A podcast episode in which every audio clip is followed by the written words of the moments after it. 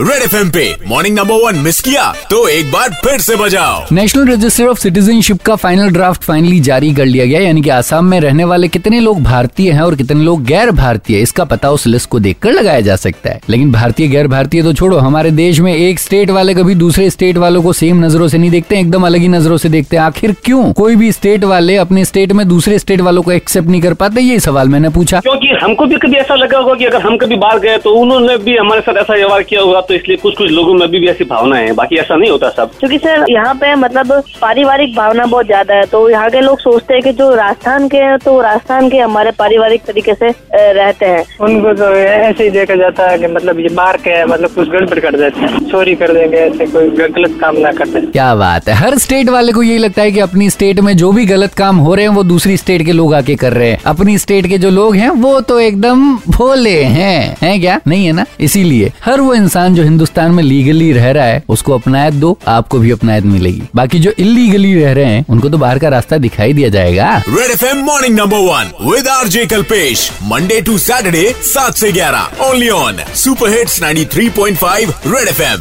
बजाते रहो।